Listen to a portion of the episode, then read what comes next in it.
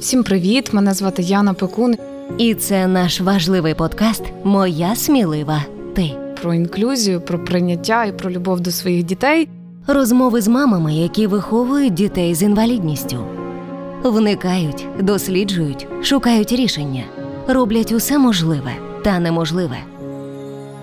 Всім привіт! Мене звати Яна Пекун. І сьогодні в подкасті Моя смілива ти ми говоримо з Юлією Бойко, мамою дівчинки Марічки зі синдромом Дауна, який вже 10 років, і водночас керівницею центру, центру ЕМАУС. Ем, Юля, доброго дня! Доброго дня. Е, Говоримо сьогодні дуже багато про ваше життя, життя вашої доньки, е, про вашу роботу, вашу самореалізацію. І розпочнемо насамперед про те, як з'явилась в вашому житті Марічка, про те, коли ви дізнались про її синдром, і, і загалом про народження і перші виклики. Ем, Марічка це взагалі пізня дитина. Я народила її, коли мені вже було 36 років.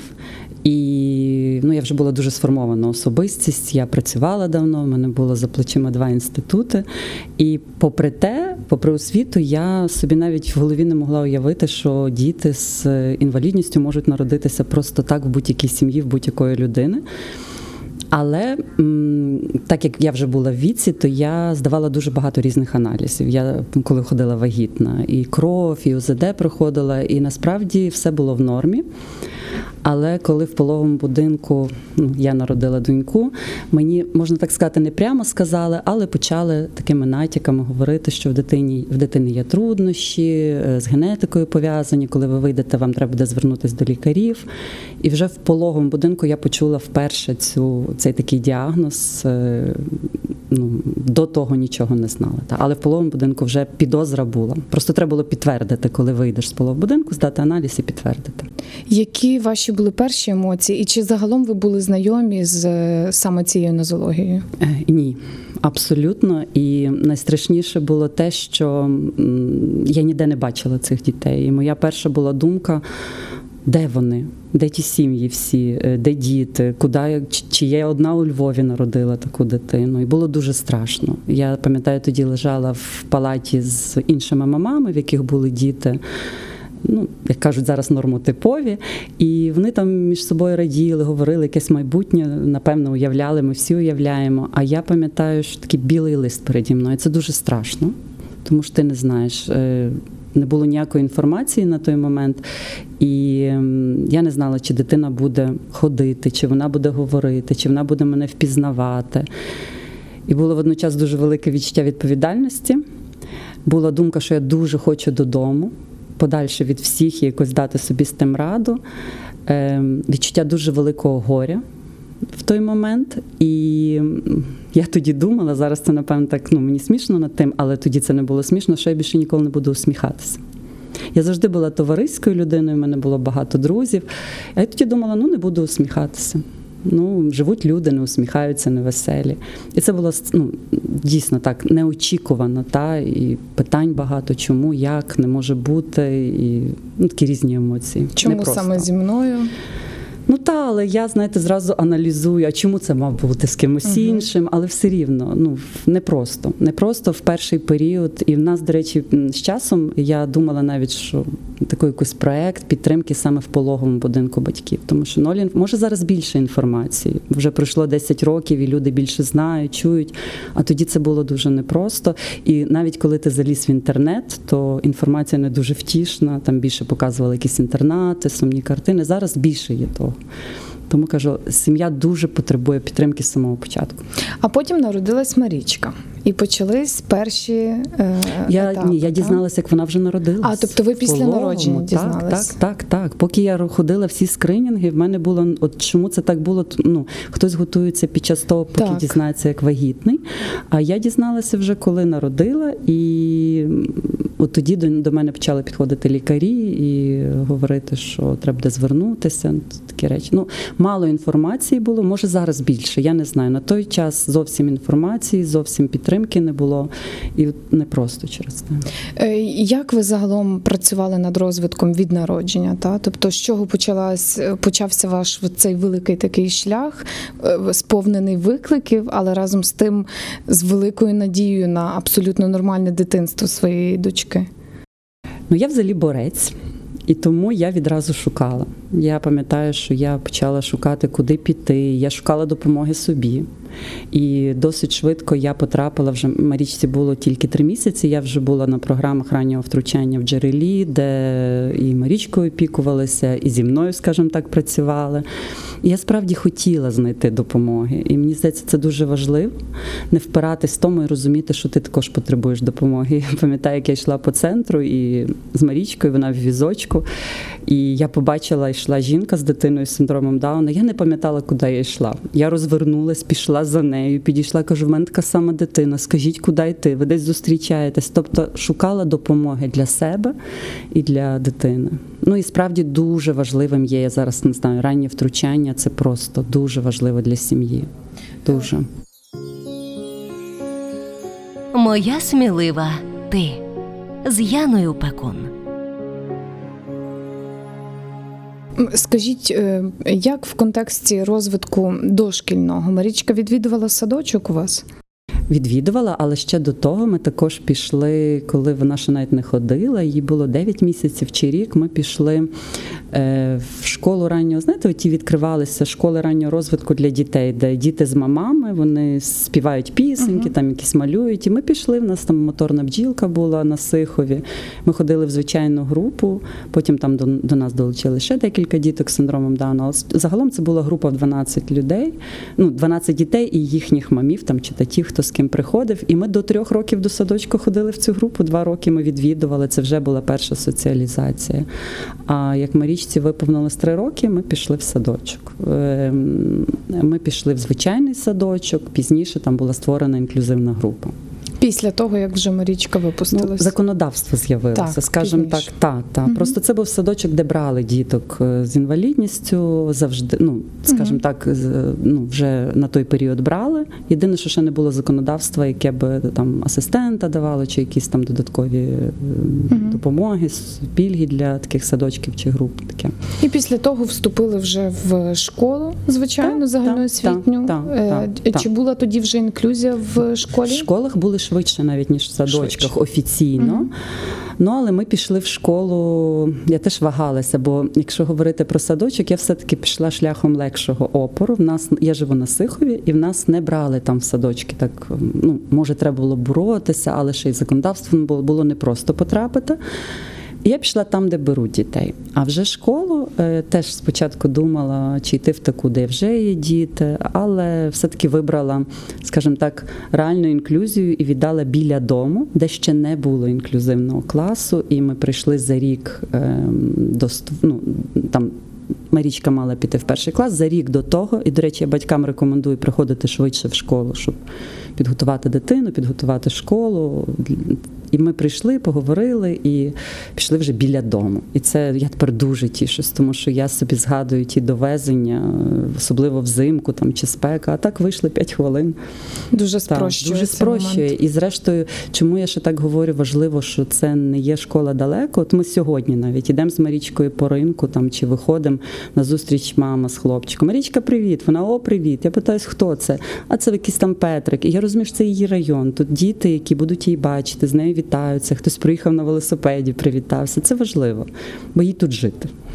Це правда. Е, Якщо говорити все-таки більше тепер про освітню цю складову, з якими викликами ви зустрічались і зустрічаєтесь потепер?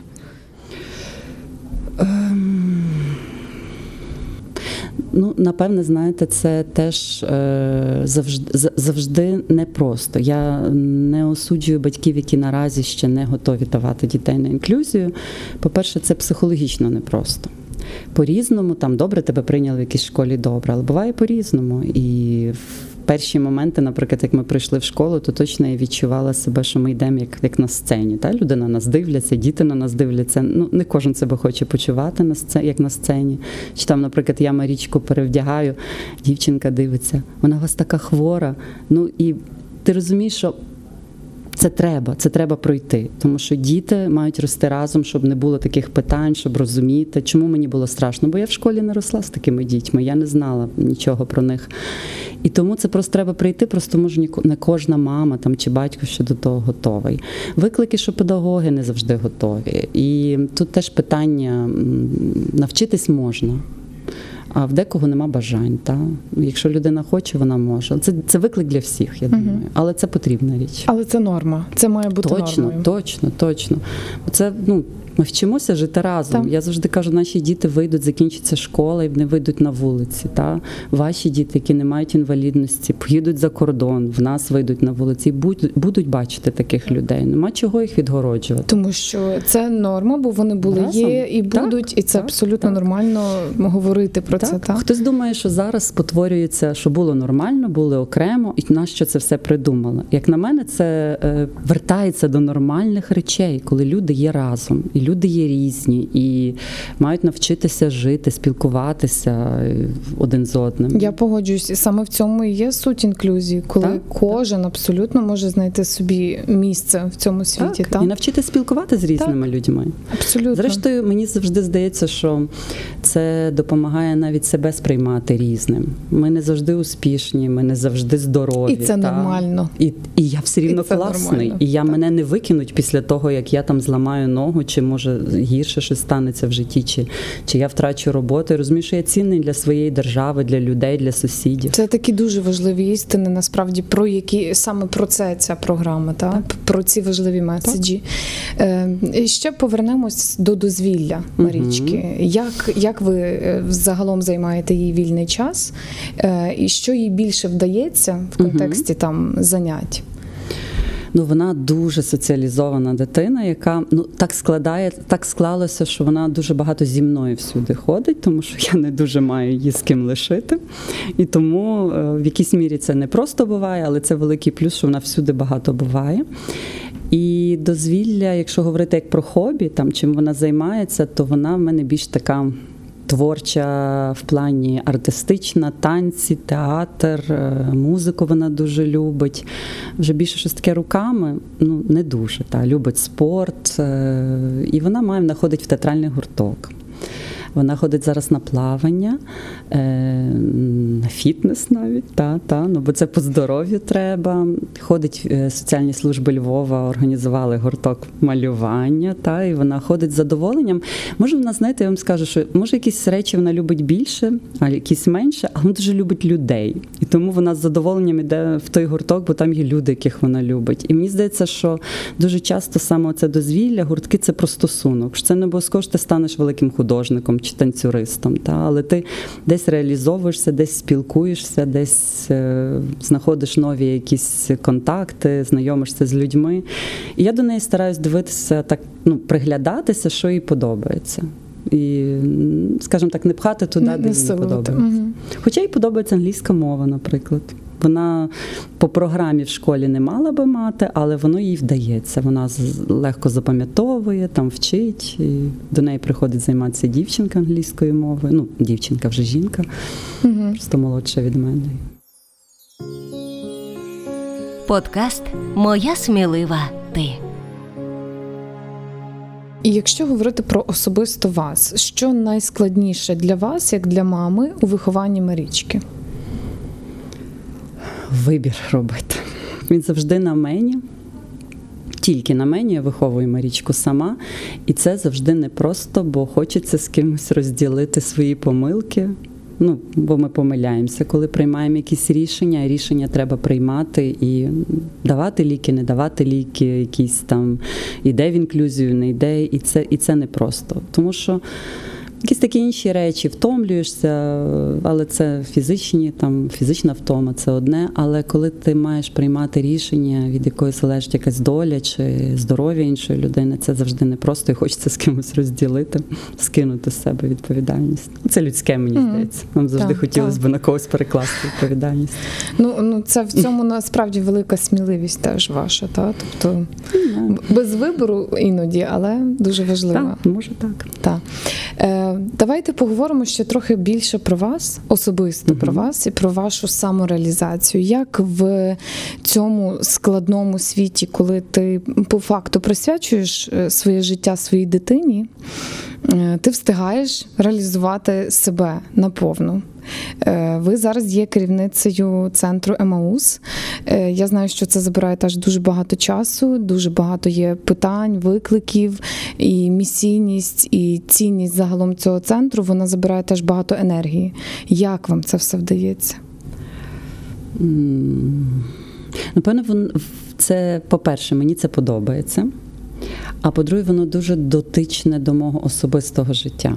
Я маю мотивацію. Я маю мотивацію е, як мама. Та? Якщо я хочу, щоб з'являлись будинки підтриманого проживання, з'являлася інклюзія, то мене ще підштовхує як маму, це знаєте, мотив. І зрештою, чесно сказати, що я не мала дотичності до цієї сфери соціальної, поки в мене не з'явилась Марічка. Я була комп'ютерщиком, 20 років працювала в комп'ютерній сфері і абсолютно ні до педагогіки, ні до соціальної сфери не мала ніякого відношення.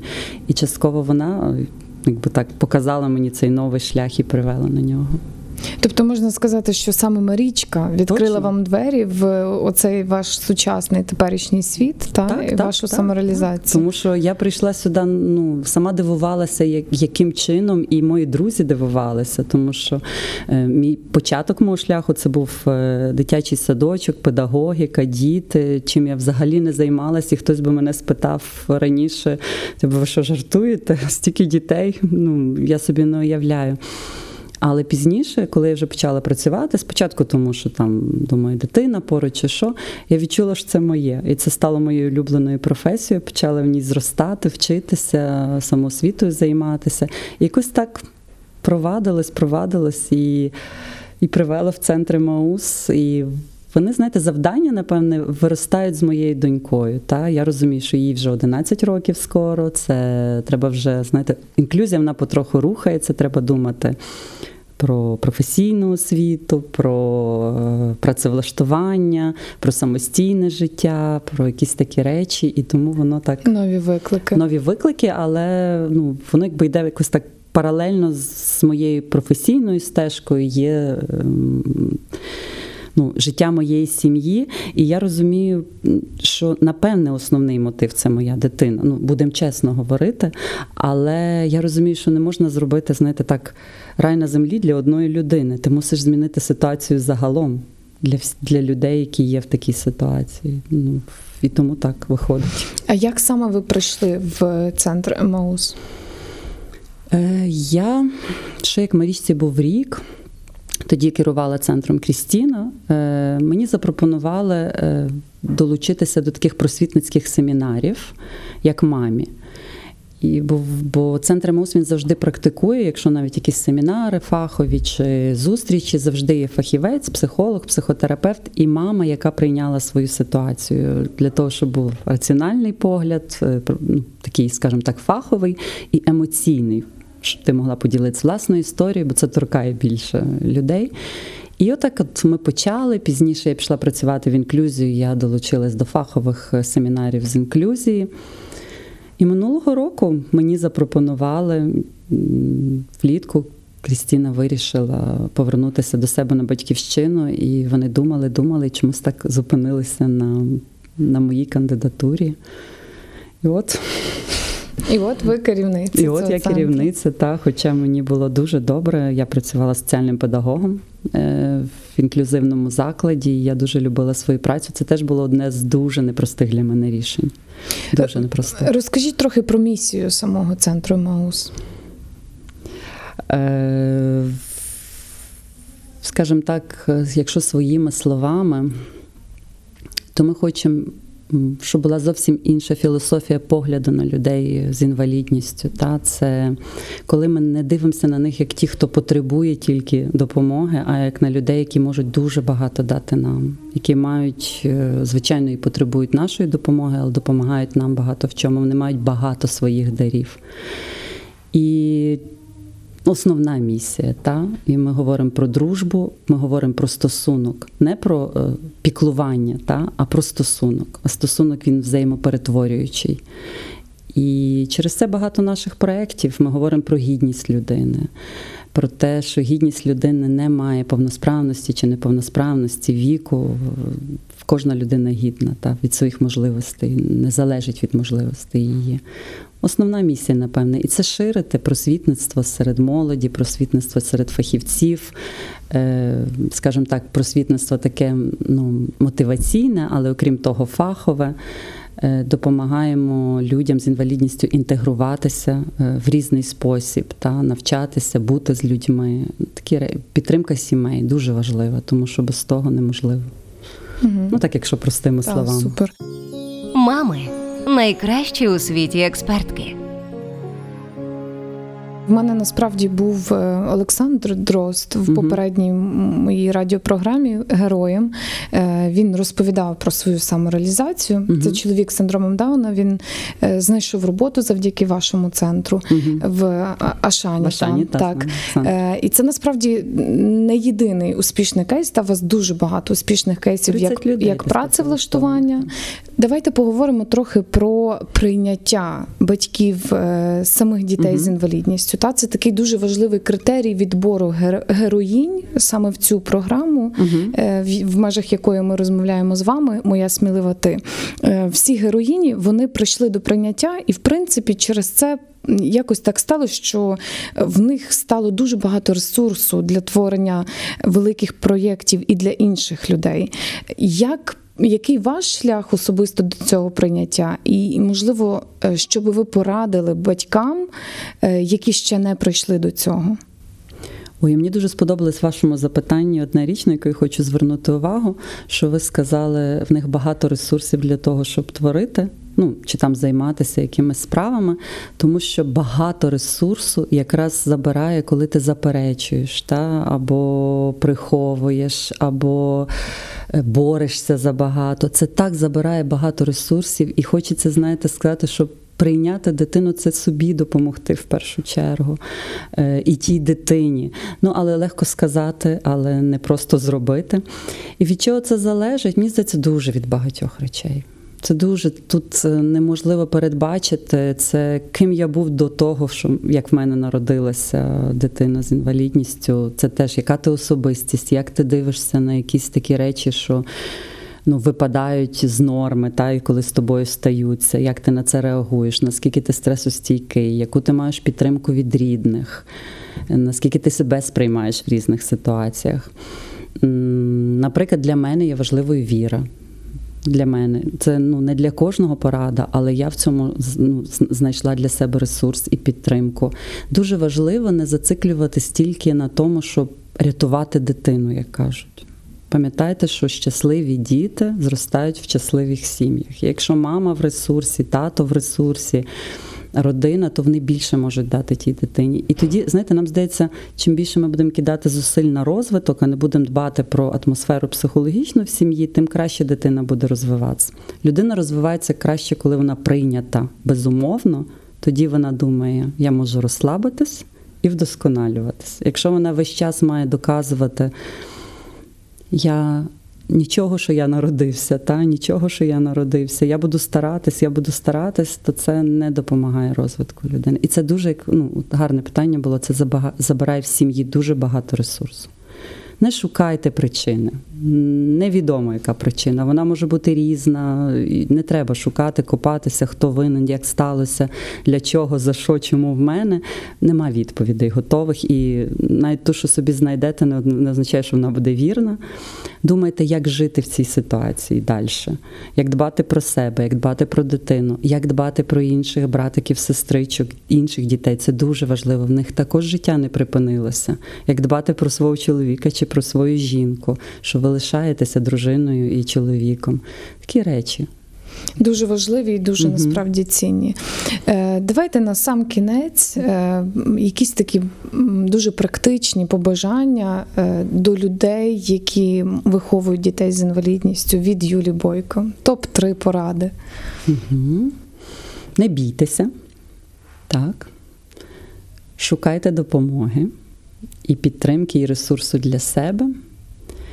І друге, це швидше не порада.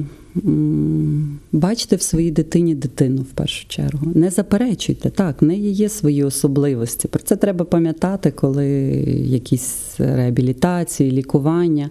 Але пам'ятайте, що це в першу чергу дитина, і вона потребує дитинства, не тільки реабілітації навчання, вона потребує люблячого, приймаючого погляду і щасливих батьків. Дякую вам на цій прекрасній ноті. Будемо закінчувати. Дякую вам за цю дуже відверту розмову. Е, З вами була Яна Пекун. Говорила сьогодні з Юлією Бойко. Дякую вам. Почуємось на радіо Сковорода. Дякую, до побачення. Всім привіт! Мене звати Яна Пекун. І це наш важливий подкаст Моя смілива ти. Про інклюзію, про прийняття і про любов до своїх дітей. Розмови з мамами, які виховують дітей з інвалідністю. Вникають, досліджують, шукають рішення, роблять усе можливе та неможливе